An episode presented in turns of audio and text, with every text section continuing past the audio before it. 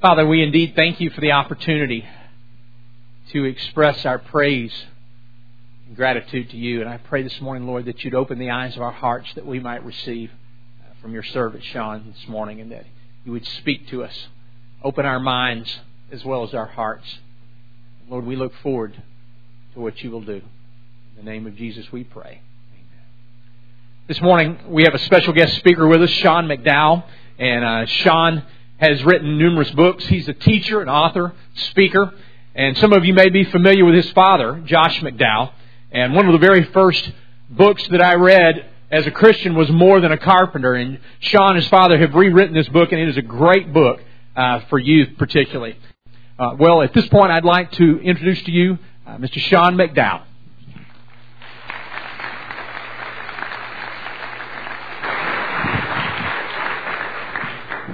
Thank you, Pastor Ron. It's great to be here because I'm back home. I was actually born in Richardson, but I am kind of disappointed because I was here for a conference this weekend. I got up Saturday morning to have waffles in my hotel room, and the waffle maker was not in the shape of Texas. So I'm wondering if something's happened since I left. I know something has with the Cowboys, but I didn't know with the. Oh, sorry, I uh, I do live in Southern California now. I'm married to my high school sweetheart for 10 years and have a couple great kids, six and three. And my passion is for the church and in particular for young people. And I hope to encourage you that way this morning with this opportunity. A couple years ago, I got an iPhone. I'm guessing some of you have iPhones. I thought, you know what? I gotta have one for traveling and speaking and arranging all this stuff on the go. Gotta have one. So I got in line when the 3G came out probably two summers ago, I think it was. And I'm in a mall in Southern California. It came out on a Friday. So I was in traveling Friday, so Saturday I'm in line, and the line went out of the Apple store and down about four stores. And as I'm sitting there, these students come walking up to the guy right next to me. They're high school students. And they said, We're talking about Jesus. What do you think? He doesn't say anything. He turns, leans on the railing, and just puts his back to him. Completely ignores him. So they get up and they start walking away. And I said, Hey, what are you guys doing? They said, Well, we're talking about Jesus. What do you think? I said, You know, I don't even think he existed. Do you? And they said, Well, of course we do. Jesus is the Son of God, and he died on the cross. You need to believe in him for forgiveness. I said, Well, what makes you think that story is true? They said, well, it's right here in the Bible. The Bible tells. I said, now wait a second. How do you know the Bible's true?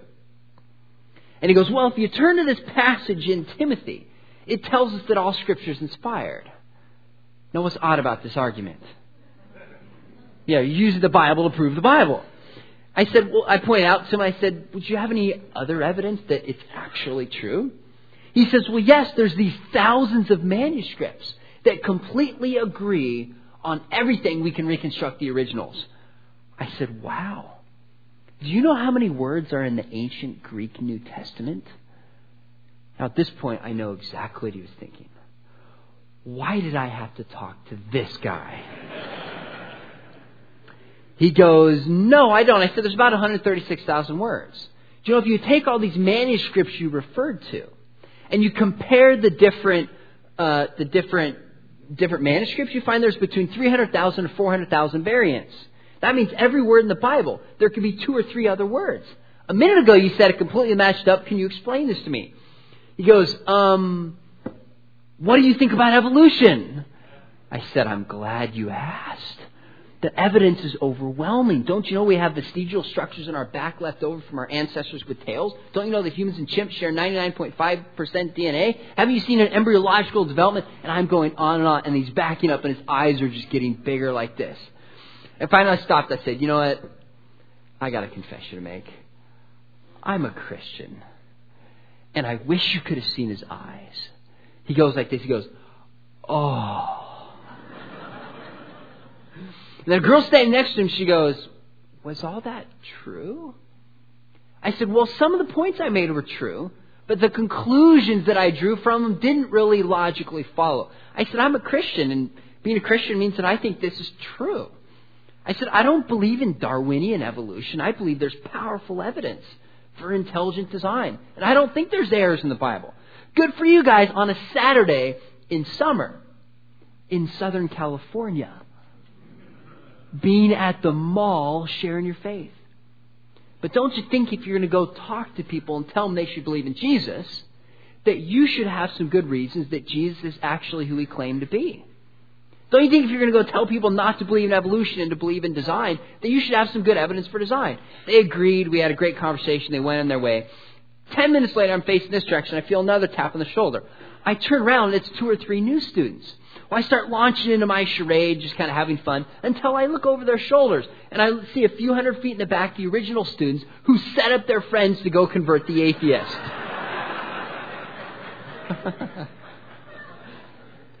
now, I like to share this story with students because a lot of most students today would be in that similar shoes, and I say, what do you think is going to happen to those students as they get out into the university and have professors who really will criticize the scriptures, who really will undermine the idea of design or Jesus being God, or let alone even existing, some would say. What's going to happen to them?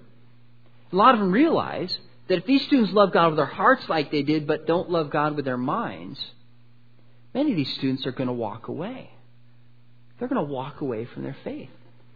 In fact, I started seeing students walking away more and more from their faith. One of my friends got together and said, We got to do something about this. We've got to expose our kids to ideas and train them in a biblical worldview before they get to the university. So let's think of the most godless secular place we can take our students, expose them to thinking, and help our students see that Christianity can hold its own. Let's take our students to Berkeley. So we do. We take our students to Berkeley. We invite in a homosexual activist. We invite in some atheists to speak to my high school students. I train them and select them carefully. But I want them to see that Christianity can hold its own, even against the most rigorous intellectual attacks of the day. While we were there, we met with a pastor who's the head of the largest ministry at, at, at the city of Berkeley, at UC Berkeley. And I asked him, I said, You must see a lot of Christian kids come into the university. What things do you see happening as these students come on campus? He said, The first thing he said to me, he said, You know what? These kids come in great Christian homes, great Christian families, churches. They'll have a professor. The first time a professor says something, either directly or even subtly against a Christian worldview, he says it rocks so many of these young people. And many of them never recover. And many of them never recover. David Kinnaman, the president of Barna Research Group, he put it this way. He said, We're learning that one of the primary reasons that ministry to teenagers fails to produce a lasting faith is because they are not being taught to think. The George Barna studies, the way he defines a worldview, it's say 9% of evangelical adults and only 3% of evangelical youth actually have a biblical worldview.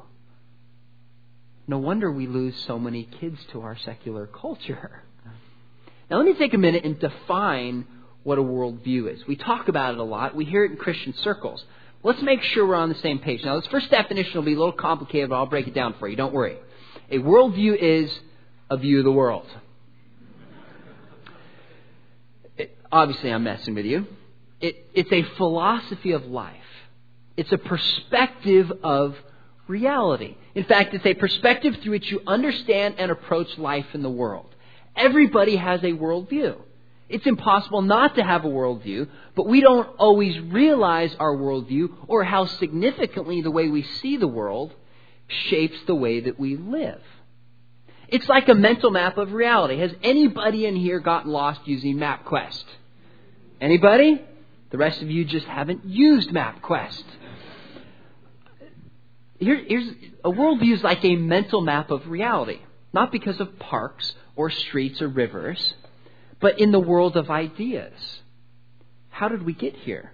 Where are we going? What does it mean to be human? Does God exist? Is morality objective?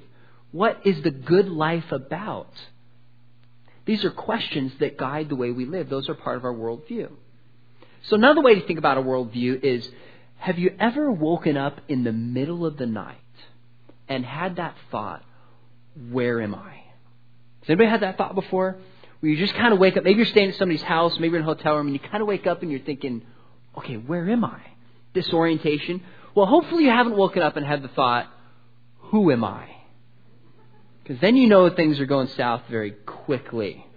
I was traveling in McPherson, Kansas, in the middle of nowhere.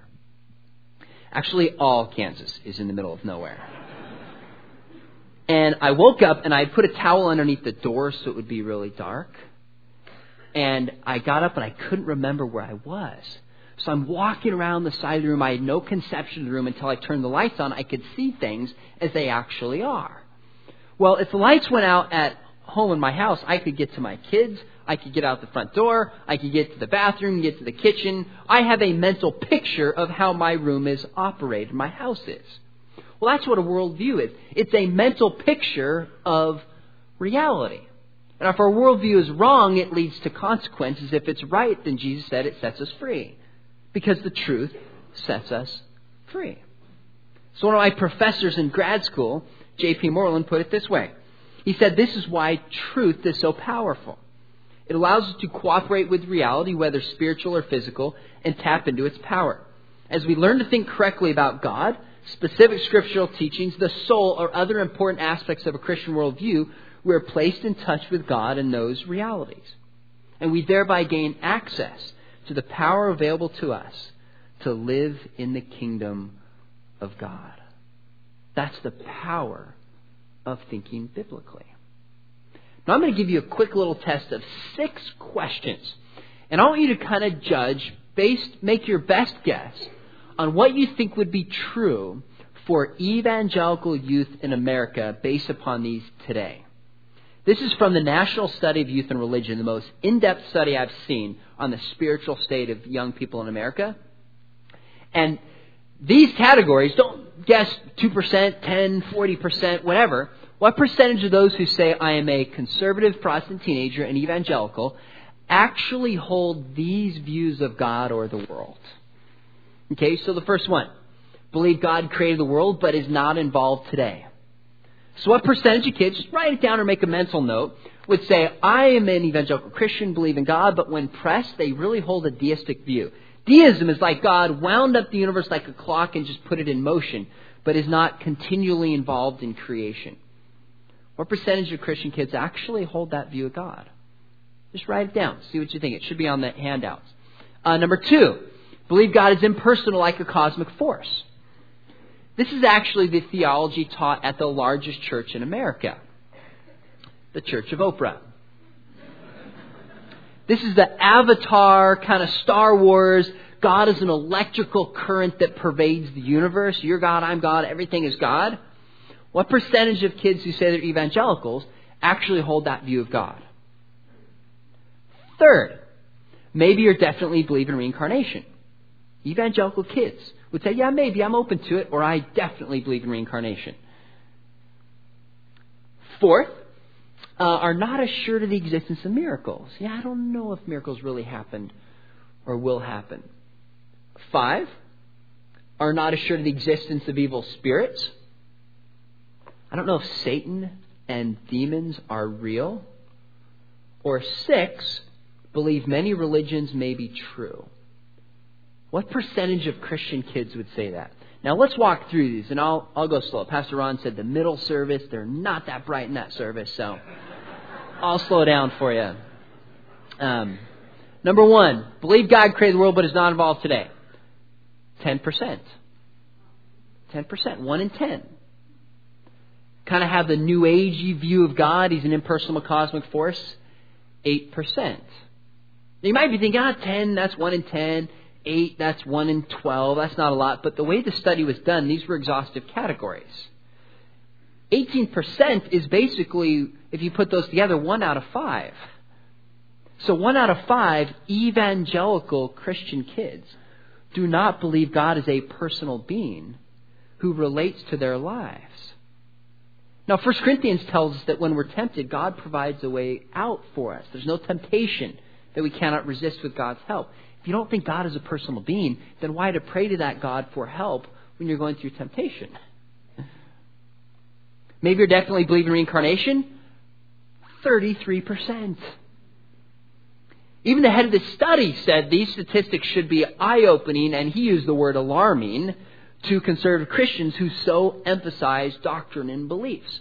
1 in 3. Now think how differently you might live if you think that this life is one of millions upon the cycle of samsara as you aim to reach nirvana, or you think that you have one life and every thought and every deed you will be held accountable for before a holy and just and loving God. Ideas have consequences, don't they? How about number four, not assured of the existence of miracles? 23%. One in four are not sure miracles in the past or today really happened. There might be a natural explanation for them. Number five, not assured of the existence of evil spirits, 42%. Now, Peter compares Satan to a roaring lion. He says to resist the devil. If we're not persuaded that Satan and demons are real, then why would we bother to take his spiritual advice of resisting the devil? And last, believe many religions are true, 48%. One in two. In fact, there was a study in Newsweek, September 27th, on page 27, and it said that 80% of Americans believe that many religions can get to God. 8 out of 10. But this is one out of two evangelical kids. Now, the New Testament, there's at least a hundred verses that directly or indirectly say that Jesus is the only way to God. There's no other name under heaven by which men can be saved. There's one God, man, the mediator, Christ Jesus. I'm the way, the truth, and life. No one gets the Father but by me. Why stand up for Christianity if you think it's just your truth and it's not objectively true? See, how we see the world, our worldview, is going to shape the way that we live. The reason this is important is because studies show that people who describe themselves as born again Christians live no differently than those who do not. People who describe themselves as born again Christians, whether lying, cheating, hurting somebody, looking at pornography on the internet, stealing things, whatever it is, there's no difference statistically between those who are born again Christians and those who are not. But there's a segment of born again Christians who live differently. And you know who it is? It's born again Christians with a biblical worldview. So those who actually see and understand the world in the way that Jesus did are more likely, not necessarily guaranteed, there's other factors, but more likely to live according to according to the Christian precepts. So David Kinnaman says this people who have a biblical worldview are much more likely to act like Jesus because they see things such as life, people, and crises differently than most people do. And he's right. You see, here's my concern as a teacher and a parent. If we don't consciously train young people to develop a biblical worldview, they will unconsciously accept the ideas of our culture. If we don't consciously train our kids and our grandkids and kids we mentor and in our neighborhoods and in our church to have a biblical worldview, they will unconsciously accept the ideas of our world. And I think this is why Paul says this in 2 Corinthians 10. He says, For though we live in the world, we do not wage war as the world does the weapons we fight with are not weapons of the world. He's saying we're in a battle. We're in a spiritual war. On the contrary, they have divine power to demolish strongholds. We demolish arguments and every pretension that sets itself up against the knowledge of God. We demolish false ideas that stand in the way of the gospel. Because we're told Jesus is the truth, but Satan is what? The father of lies. He's the father of lies. And yet Jesus is the truth. Something interesting Paul says it sets itself up against the knowledge of God. In other words, when it comes to spiritual things, we actually have knowledge of spiritual things. Now, in our secular culture, what I'm saying is absolute heresy. To say that we have knowledge of spiritual things is considered ludicrous by our secular culture. And I think in some ways, the Christian church, we've bought into this idea. What do we use more in Christian circles? The term or the word faith or knowledge? What do you think we use more? Faith seems pretty universal. I've seen lots of faith Bible churches. I've never seen a knowledge Bible church, except I think there's one in the deep south in Louisiana. I found one. We use the term faith more. Biblically, what shows up more, faith or knowledge? Knowledge does, by far. Now, our culture understands faith as blindly believing something without any evidence. That's what our culture means by faith. Oh, you have faith in God? You believe in something for which there's no evidence and there's no proof, but it helps you cope with life. That's what's meant by faith. But the Bible talks about knowledge. In fact, the book of 1 John, one in every four verses, you see the word knowledge or a derivative such as know. So 1 John 2:21 says, "I have not written to you because you do not know the truth, but because you know it." We actually know these things to be true. But the problem is, we live in a culture that says, when it comes to religion and faith, those are matters of personal preference that you compartmentalize. But science and maybe math gives us objective knowledge. So you can believe your religion in the privacy of your home as long as it helps you, but it's not something we actually know or not something that's actually true. So I did this with my students uh, a couple years ago to see what they believed about this in my classroom in Christian school, I took a huge jar of Starburst. And I said, if you guys can guess how many Starburst are in this jar, I'll give you extra credit. Well, hands are flying, right? Students love extra credit. If I give an assignment, like half my students will do it. If it's extra credit, they all do it. So this year, I'm only assigning extra credit. And my freshmen haven't even picked up on it yet. I said, take a guess of how many starbursts are in this jar. So 180, 221, 150, they're guessing. And I said, okay, now before I tell you, can we agree that there's an objectively right answer? That there's a truth about the number of starbursts in this jar? And they said, well, of course. All right, and I took the jar and I passed it around the class. I said, pick out whichever flavor you want. You know, and they're getting giddy. They're like, ooh, candy in class, simple pleasures in life. So they're pulling out different flavors. And I came back and said, okay, now I got another question for you. What's the right flavor? What's the correct flavor? What would you guys say? Strawberry, yeah, that's what they said in the first hour. But doesn't that sound odd to say what's the right flavor, strawberry or lemon? You're kind of looking at me like, this is a weird question. Because it's preference, isn't it? It's subjective. One might be true for you, but it might not be true for you. I said, so we seem to have two categories.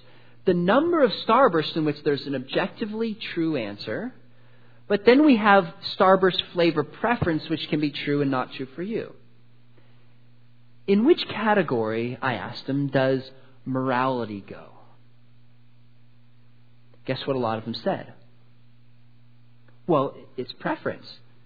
Sex before marriage might be wrong for you because you go to church and your parents taught it, but it's not actually wrong for me. Lying might be true for you in some circumstances, but not for me. As if it's a preference issue. And so where does where does religion go? And not all of them, but guess what a big chunk of them said? Well, it's preference. Jesus might, you know, work for you, but Buddha for me, or Gandhi for me, or atheism works for me. Do you see the split that's taking place in our culture? Religion is personal and it's private. It helps me cope with life. But it's not something I think is actually objectively true. And you know who pointed this out decades ago brilliantly? I think it's more true today than when we talked about it was Francis Schaeffer. Francis Schaeffer gave this famous kind of said public and private, this two he called it a two story culture. Where he said on the bottom in our culture we have what's called a public sphere. This is where we have areas of objective knowledge. These are things that we can know to be true. And we can debate them. There's a right answer. So the number of starbursts in the jar would go in the bottom. So what disciplines would go there? Things like science, right? Science gives us objective knowledge. Things like math would go there. Maybe some things of history provide objective knowledge. But then he said in the private sphere in the top, this is where there's personal things, more like Starburst preference flavors. So he said things like art would go up in there. He said there's, in our culture, no one believes there's objective criteria of art. He said in upper category, things of morality would go in there. That's why we always hear people say, well, who are you to judge me, right? That's my morality. He said things like religion are considered to belong in the upper sphere. Now, when I started to read Schaeffer and I started to think about culture today, I started to realize he was exactly right. So let me give you a couple examples. Here's an example of something our president said. This is not a political endorsement or a political criticism. This is an analysis of his worldview. Here's something President said. He said, I'm a Christian, and I believe in parents being able to provide children religious instruction without interference from the state. But I also believe our schools are there to teach worldly knowledge and science. Do you see the split here a little bit? Parents have the right to teach religion in the privacy of their home. It's personal, it's in that upper category. But when science speaks, we have objective public knowledge. Then he continued. He said, I believe in evolution, and I believe there's a difference between science and a difference between faith. That doesn't make faith any less important than science. It just means they're two different things. Do you see the split? Religion belongs in privacy, it's personal, it helps you cope with life, can be taught by your parents. But science is what gives us objective, true knowledge about the world, and it's public. So you see what our culture wants us to do? To compartmentalize our religion from what we really think is true about the world. That's what our secular culture wants us to do with our faith. Here's another example. I read a publication called The Week it's like Time or Newsweek, and it presents both sides of issues. In, interesting. And there was an article probably four or five years ago called New Evidence of a Gay Gene.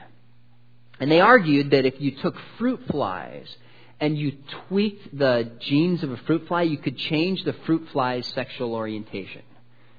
Now, the study itself is beside the point, but the commentary in the study got my attention because he said exactly what we're talking about. Listen to what Michael Wise of Case Western Reserve University said about the study.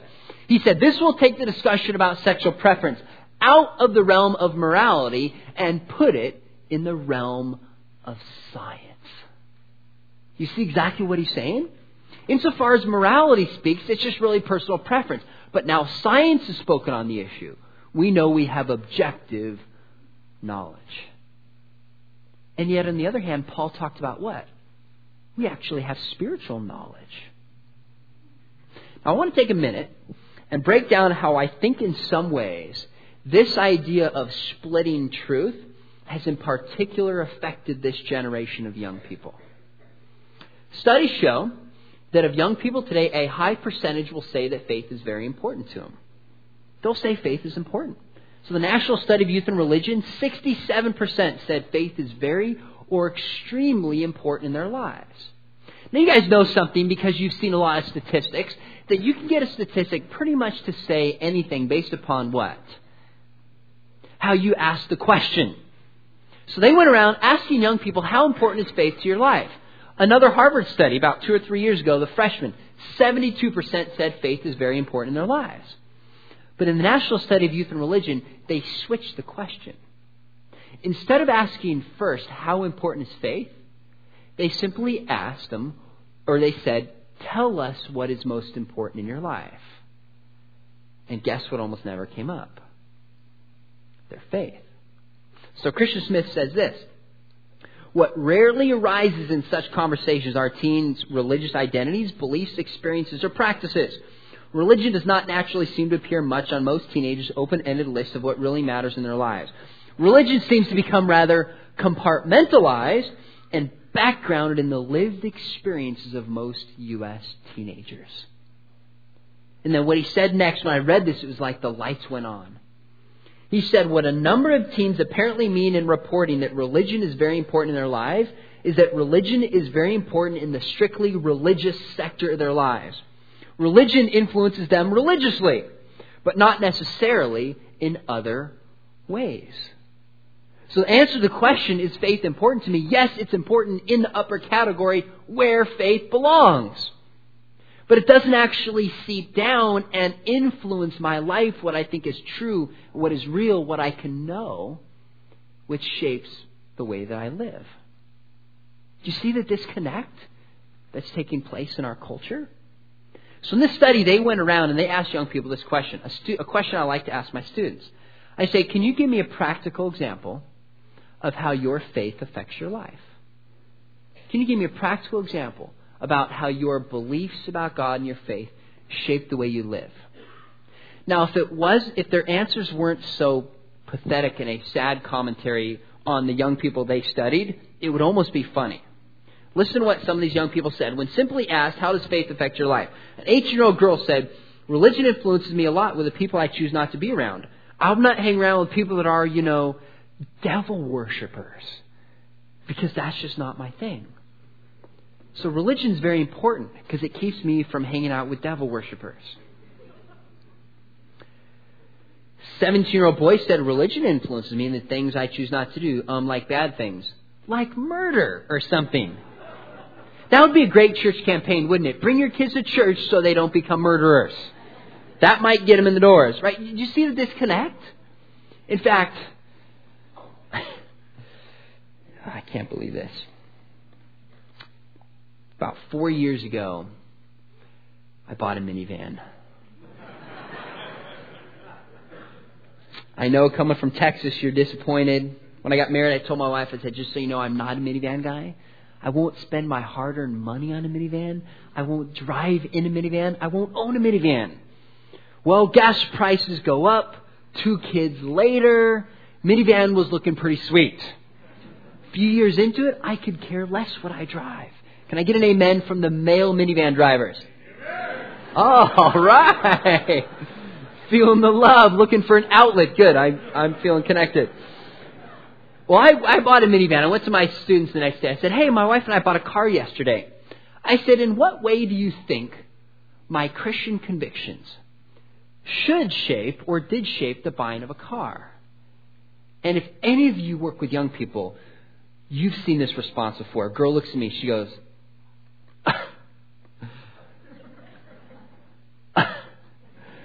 Mr. McDowell, it's just a car. And she's like, whatever, right? You've seen that with a W? She's like, it's a car. Are you serious? I said, so I can just compartmentalize my faith?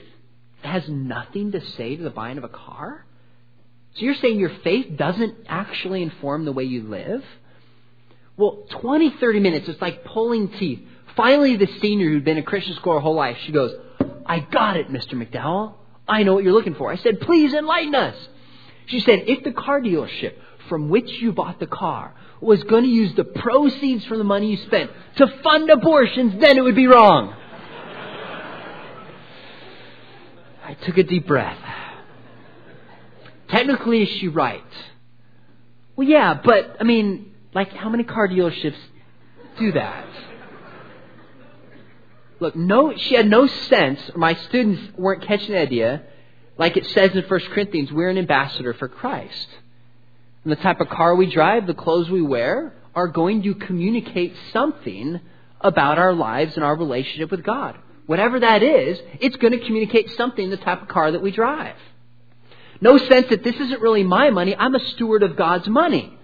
Right? No sense that this sleazy car salesman, no offense if you're a car salesman, I usually pick on lawyers. In fact, the other day when I was starting off to speak, I was I was picking on lawyers and I was comparing lawyers to jerks. And this guy sitting right there in my front right was just getting ticked and upset. And I finally, you know, when I was done, he came right up to me and goes, I'm so offended that you would insult lawyers. He goes, In fact, I can't believe you compare lawyers to jerks. I said, Well, are you a lawyer? He goes, No, I'm a jerk.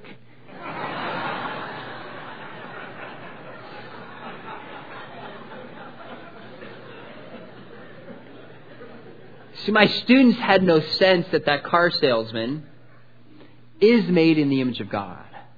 And if somebody's made in the image of God, that person deserves dignity and respect as a human being, right? This is the disconnect. In fact, Christian Smith said this. He said, What our interviews almost never uncovered among teens was the view that religion summons people to embrace an obedience to truth, regardless of the personal consequences or rewards. And then he summed up his study. He said, The language that dominates U.S. adolescent interest and thinking about life, including religious and spiritual life, is primarily about personally feeling good and being happy. Isn't that what we think about God? God is a cosmic therapist to make my life better. Now, I hope if you're a Christian that God makes your life better. But last time I read the Bible, that didn't seem to happen to people who really followed the biblical pattern. In fact, many times their lives got worse. But they followed Jesus because they knew it was true and because it gave them a sense of peace amidst the persecution that they went through. Now, I know what some of you are thinking. You're thinking, boy, when I get home today, my kids or my grandkids are going to get it. They're so screwed up today. What do I do? Now, I want you to realize that last night I stayed with a buddy of mine, Mark Matlock, who maybe some of you know from his conferences he does. Mark Matlock calls this generation Generation Hope. And I think he's right. I have optimism and I have hope for young people today. I believe in this generation or I wouldn't teach or work with youth. That's a different talk.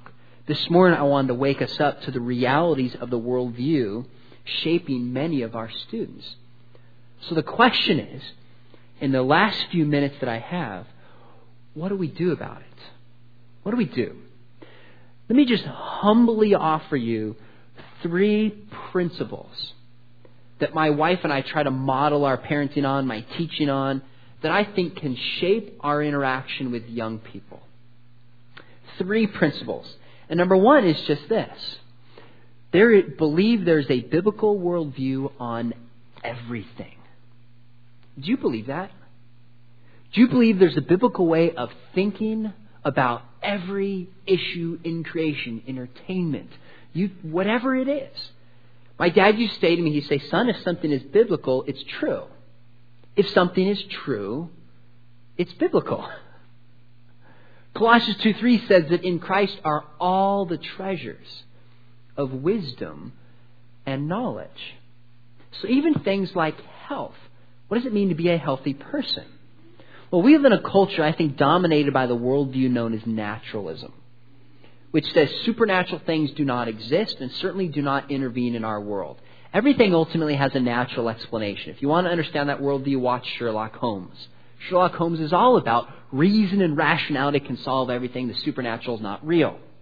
Well, if that's the case, a human being is solely a body. There is no soul, you're just a body. So if a human being is not functioning properly, what's the only solution we can then give?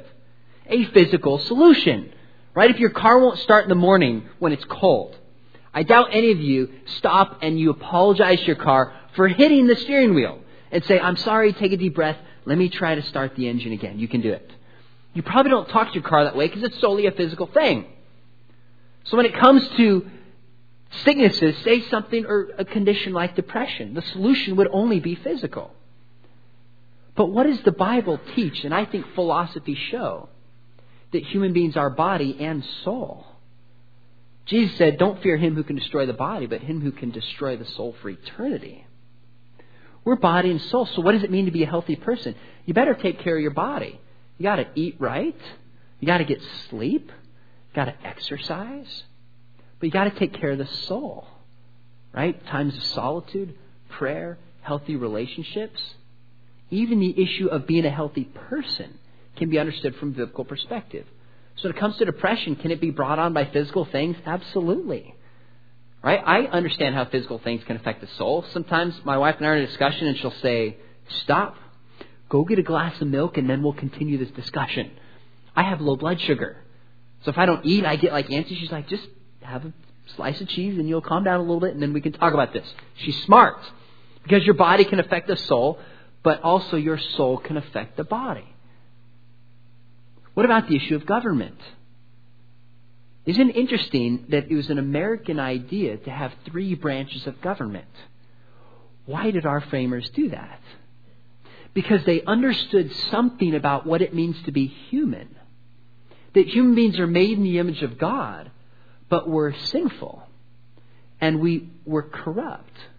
We have a tendency towards evil. So they said instead of giving too much power to one person, let's spread it out so we can minimize human nature. You see, there's a biblical way of thinking about everything. Second is have conversations about worldview issues. Conversations about worldview issues. Fifty years ago, there was a study that said the worldview of a young person was shaped by a couple key things. Number one, the pictures you put up in the home showed the values of the family and shaped the way a young person would think. Second, conversations with adults, mostly parents, over the dinner table. They said there's something about a shared family meal. It doesn't have to have angels singing in the background, lights coming through the window, open up the Bible and recite Psalm 27 or 23. Doesn't happen in the McDowell household. I'm doubting that happens every time in your household. But there's something about a family meal and that relationship and that context. Simply having conversations, not lectures, conversations about worldview issues. People often ask me, they go, How did your dad teach you a biblical worldview and your mom? It wasn't like they gave me a course and tested me. It was just through the ebb and flow of life. We'd watch a movie and maybe have a little conversation about what happened in that film. We'd have an interaction. We would have a dialogue. You see, in the Shema in Deuteronomy 6 4, the central passage, I think, of the Old Testament, it says, Yahweh is our God, Yahweh is one. Love God with your heart, soul, mind, and strength. And it says, talk to these things with your kids when they wake up, when they go to sleep, when you sit around your house, and when you travel. In other words, refuse to compartmentalize spiritual things to one part of your life. Make it a part of the rhythm of life. Simply in the heart of a relationship, conversations, again, not lectures, is where kids pick up a biblical worldview. They learn how to think about things. And lastly, my last thought would be model an integrated Christian life. I think we can only pass on to our kids what we first developed spiritually in our own lives. When I was about 19 years old, I, uh, I went through a period of really questioning things. I grew up with a dad who's an apologist who's defended the faith for his life. And then about 19, I had some serious questions. I remember asking my, I remember thinking, I got to be honest with my dad and tell him what I think. So we went out to Breckenridge, Colorado, and I remember sitting down. I said to my dad, I said, Dad, I want you to know something. I want to know truth, but I'm not persuaded 100% that Christianity is true. I don't know. He didn't miss a beat. He looked right at me. He goes, Son, I think that's great. And I remember thinking, Dad, are you writing a talk in your head? Can you hear me? He goes, Son, I sense you want to know truth. He goes, Look, I think if you seek after truth, you'll find it. He goes, Let us help you, encourage you on the way. Don't be like a lot of kids who rebel just to rebel. You're better than that. Seek after truth. And you know your mom and I will love you no matter what you do. Let's go four wheeling or something. And I, th- I thought, wow, that really freed me to see truth. A couple years ago, or it might have been a year ago, I said, Dad, what were you really thinking when I told you that? He goes, I was fully confident that you would find truth. I said, why? He said, because you and I had a solid relationship. And I knew that your mom and I had done our best, not perfectly, to model an integrated Christian life. And you and I had a healthy relationship. I knew it would bring you back to the truth. Friends, young people desperately need parents, adults, people that are a little older to mentor and invest in their lives. There are more false ideas coming from our culture and over the internet and our educational system, wherever it might come from, than ever before. But the powerful thing is we have truth on our sides. And if we own that truth and we live that truth and we claim it, and you become a church who pours into young people, God will do incredible things in the young people in this church for the next generation. Amen.